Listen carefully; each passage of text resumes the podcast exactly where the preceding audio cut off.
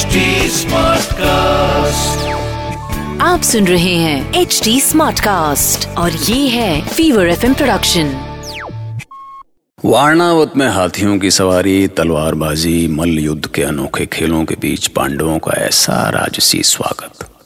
वाह पांडव अपने सारे दुख दर्द भूल गए। बेटों की खुशी से माँ कुंती भी खुश थी। पर दुर्योधन की साजिशों ने अभी भी उनका पीछा नहीं छोड़ा था मैं आकाश हूँ। मैंने देखा था कि किस तरह दुर्योधन का भेजा हुआ पुरोचन खुद को महाराज पांडु का भक्त बताकर पांडवों को अपने जाल में ले चुका था। इसके लिए उसने अच्छी खासी तैयारी की थी। भोजन के बाद वो उन्हें उस विशाल भवन में ले आया जहाँ यहाँ तो नृत्य हो रहा है। क्या इस भवन में नाच गाने का प्रबंध भी है। नहीं नहीं कुमार कोई नृत्य सभा नहीं हो रही। आपको बस संगीत के स्वर सुनाई देंगे ऐसे मीठे स्वर जैसे कोई कानों में मिश्री घोल रहा हो। इस स्वर से आपको बहुत मीठी नींद आएगी। किंतु ये कैसे हो सकता है? ये वास्तुकला का एक बिल्कुल नया प्रयोग है युवराज। इस सुंदर भवन में ऐसे कई प्रयोग किए गए हैं। ये देखिए। भवन का चंद्रकार मुख्य द्वार।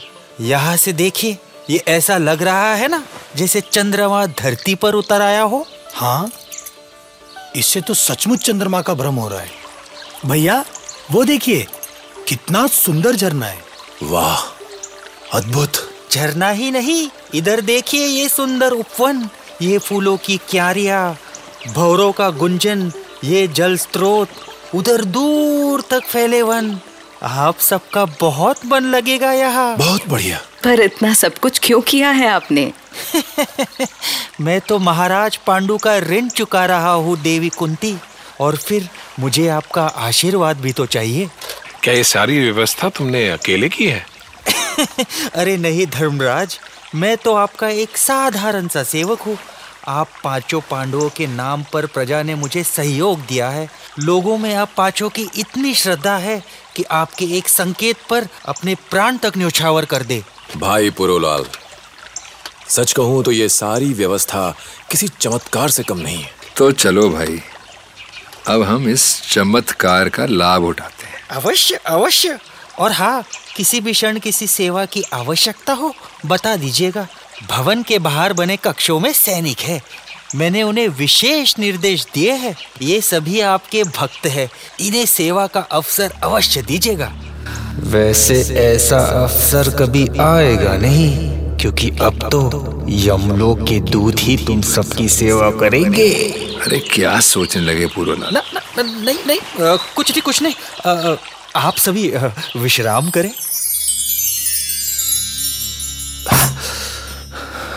अब विश्राम कहाँ, मामा? अब विश्राम कहाँ? अब तो युवराज के सिंहासन पर बैठकर ही विश्राम करूँगा। धीरे बोलो भांजे, धीरे बोलो।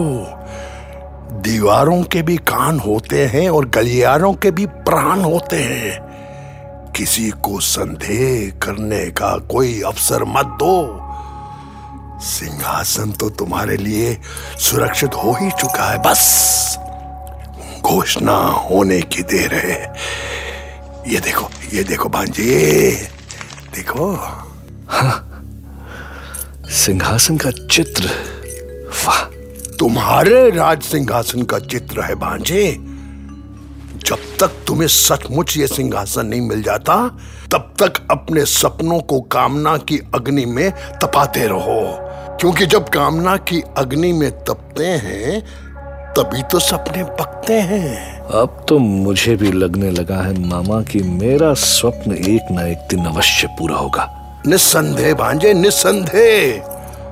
बस इतना ध्यान रहे कि किसी और के मन में संदेह का बीज न पड़ जाए। इधर दुर्योधन सिंहासन के सपनों में खोया हुआ था और उधर इस सबसे अनजान पांडव दिन भर आनंद मनाने के बाद गहरी नींद में सोए हुए थे। तो अच्छा हुआ कि भीम के खर्राटों से कुंती की नींद टूट गई।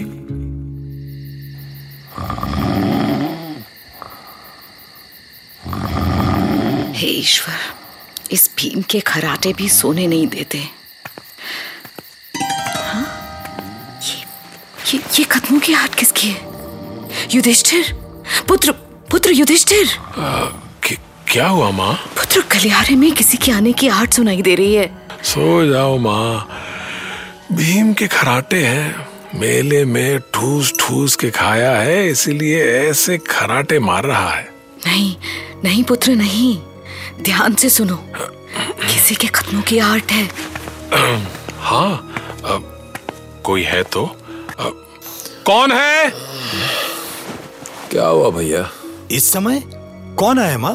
पता नहीं नकुल पुत्र। जाने कौन है। कोई उत्तर ही नहीं दे रहा। तुम सब ठहरो। जो भी है मैं ठिकाने लगा के आता हूँ। अरे अरे अरे अरे शो, शोर मत करो। मैं मैं मैं मैं के बच्चे? कौन है तू?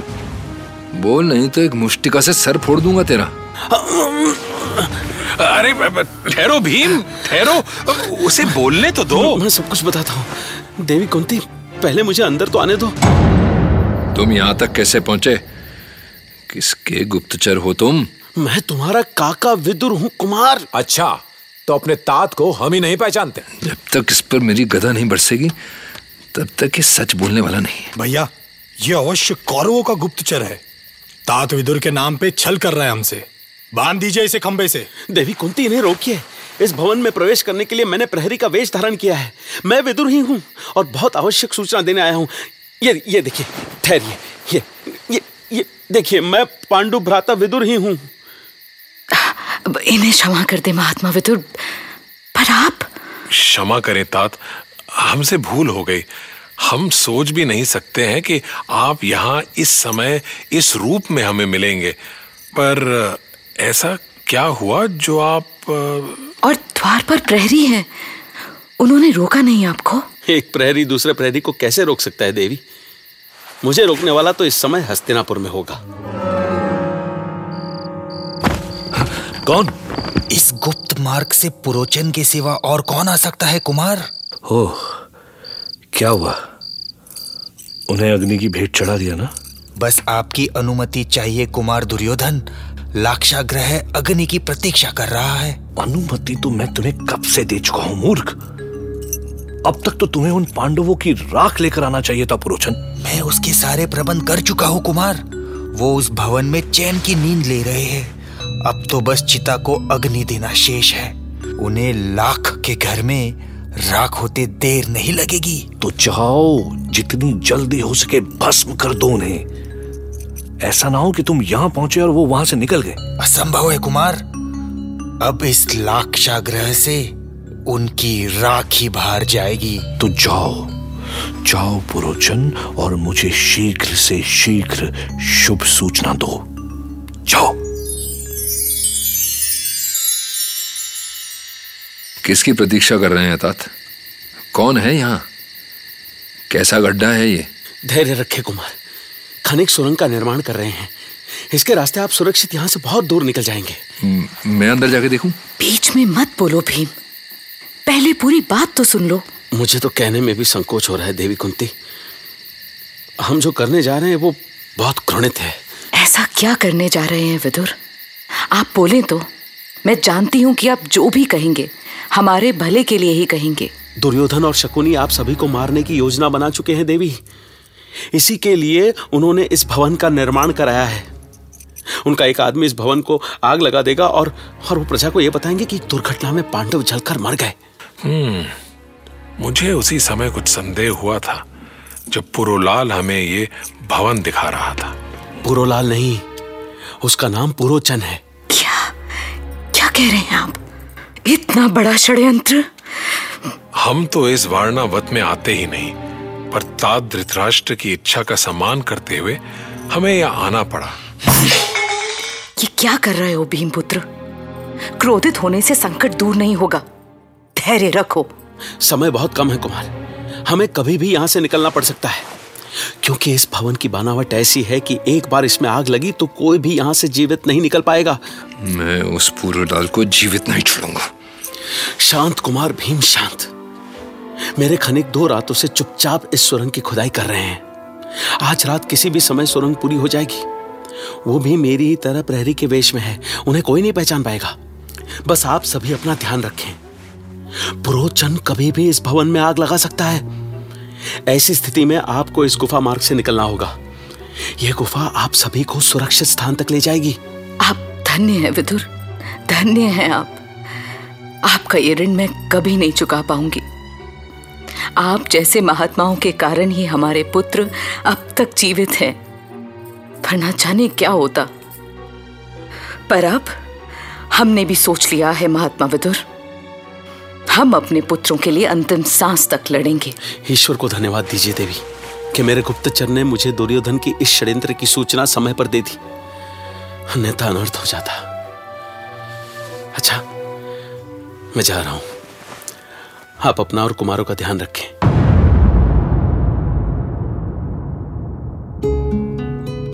वैसे सुरंग खुदनी तो शुरू हो ही चुकी थी पर पांडव और कुंती अभी भी मौत के मुँह में थे। लाख से बने भवन के बाहर दुर्योधन के सैनिकों का पहरा था। मतलब अगर पांडव आग लगने पर वहाँ से भागना भी चाहते तो भी मारे जाते। अच्छा आप कभी ऐसी सिचुएशन में फंसे हैं? मतलब आगे कुआँ, पीछे खाई। पहाड़ों में कहावत है कि भालू के डर से पेड़ पे चढ़े और पेड़ पे देखा कि नौ भालू। आए? सोचिए, महाभारत।